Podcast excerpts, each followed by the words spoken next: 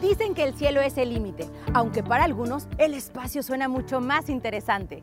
Hoy los saludo desde la ciudad de Pasadena, California, donde se encuentra el laboratorio de la NASA, el JPL, Jet Propulsion Laboratory, que se encarga de trabajar en las misiones que salen directo al espacio y un mexicano es uno de los líderes de la misión Marte 2020.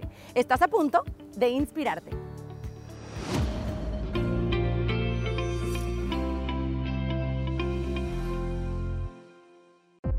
Hablar del laboratorio JPL es hablar del centro más importante dedicado a la construcción y operación de naves espaciales no tripuladas para la NASA.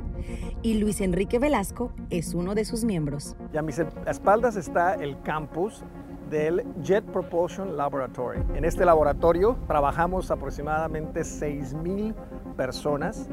Eh, es, un, es un equipo multidisciplinario eh, con una diversidad inmensísima. Eh, existimos de todos los países, de todas las razas. Llegar a trabajar en la NASA quizás es un sueño muy lejano para cualquiera, pero nadie dijo que es imposible. Y Luis Enrique sabía que el conocimiento ya lo traía en la sangre. Tuve la, la, grandiosa oportunidad de nacer en el estado de Chiapas, ¿no? en Tuxtla Gutiérrez.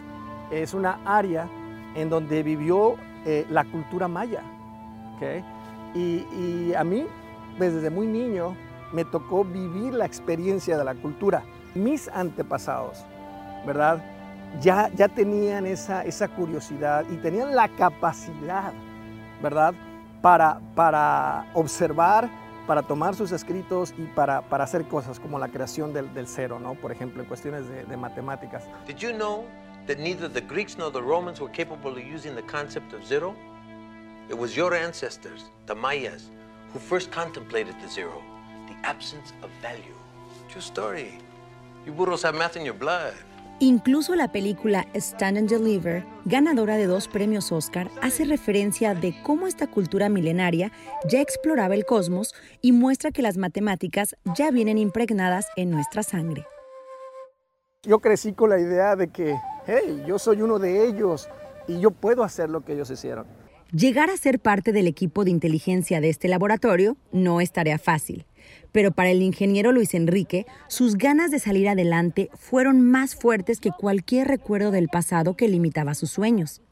Trabajó en diferentes empresas dedicadas a la aeronáutica hasta que un día una llamada cambiaría su vida. A los 17 años eh, en una clase en la escuela en la que nos estaban preguntando qué quieres llegar a ser cuando seas grande. Algún día me gustaría trabajar en la NASA. ¿Y sabes qué ocurrió, Nitzia? Toda la clase se rió, se rieron de mí, porque te digo, ni siquiera hablaba todavía bien el inglés. Mis padres siempre me apoyaron. Y, creo que eso es, muy importante, ¿no? Que, que los padres, aunque sepan que el camino va a ser muy difícil, aunque sepan que va a sufrir, aunque sepan que van a haber fracasos y van a haber caídas, eh, igual hay que, hay que alimentar los sueños. Y de repente recibí una llamada en la que me decían, eh, Luis, ¿te interesaría trabajar en la NASA? ¿Verdad? Ah, ¿Por qué? ¿Por qué me, me hicieron una llamada? Porque yo era un experto, era un experto en el uso de un software y ese software lo acababa de comprar el laboratorio. Me imaginé que algún día iba, algún día iba a estar en, en, la NASA, lo soñé, sí lo soñé. Eh, probablemente lo visualicé, ¿verdad? Pero de eso a, realmente ya estar acá, de repente sí, sí se tiene uno que pellizcar. Luis Enrique lleva 15 años trabajando en la NASA, donde los últimos 5 años se ha especializado en el diseño mecánico y hoy sus planos son una pieza fundamental para esta misión. De repente fui a uno de los edificios que tengo aquí a mis espaldas, en donde ya lo estaban armando. Y al entrar al lugar, vi el plano en la pared y vi mi nombre, ¿verdad?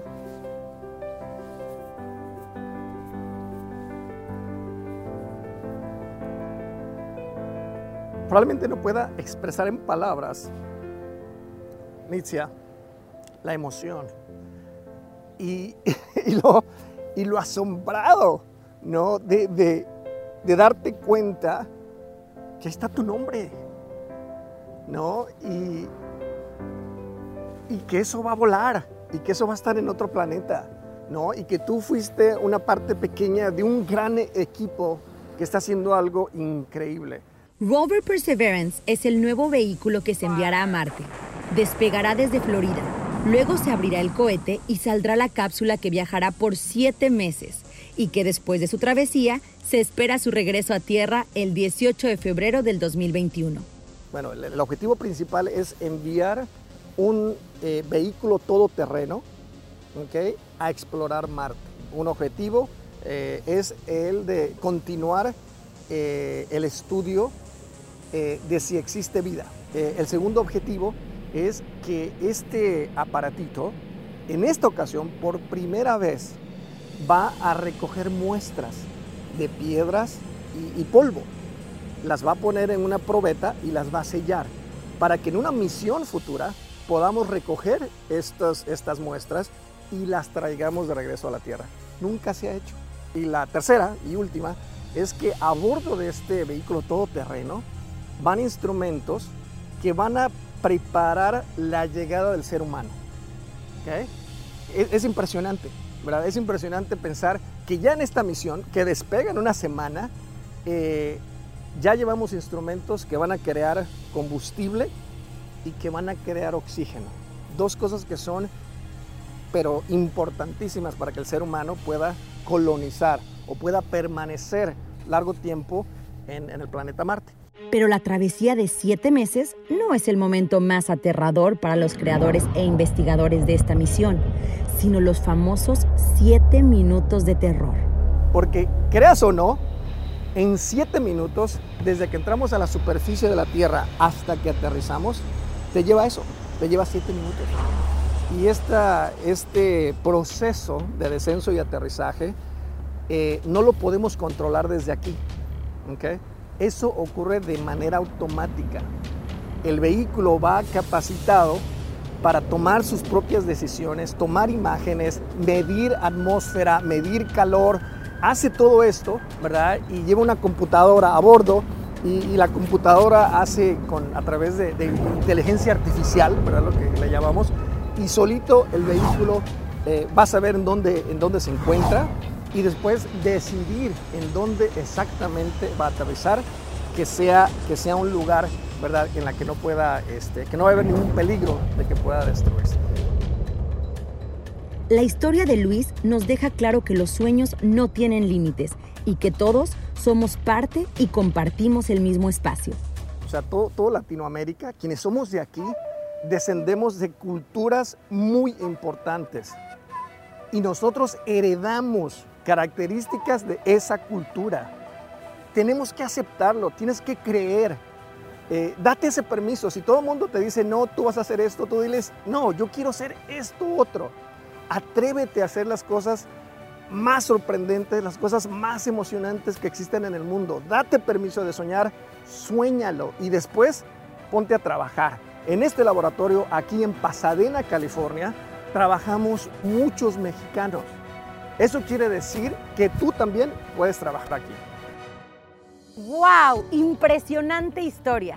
Luis Enrique continúa trabajando muy minuciosamente con su equipo y analizando la posibilidad real de la vida en Marte, el planeta rojo. Y este 30 de julio tendrán el lanzamiento del rover Perseverance de la misión Marte 2020. Así que los invitamos para que no se lo pierdan y seamos parte de la llegada al planeta Marte, porque quizá muy pronto nos toca visitarlo.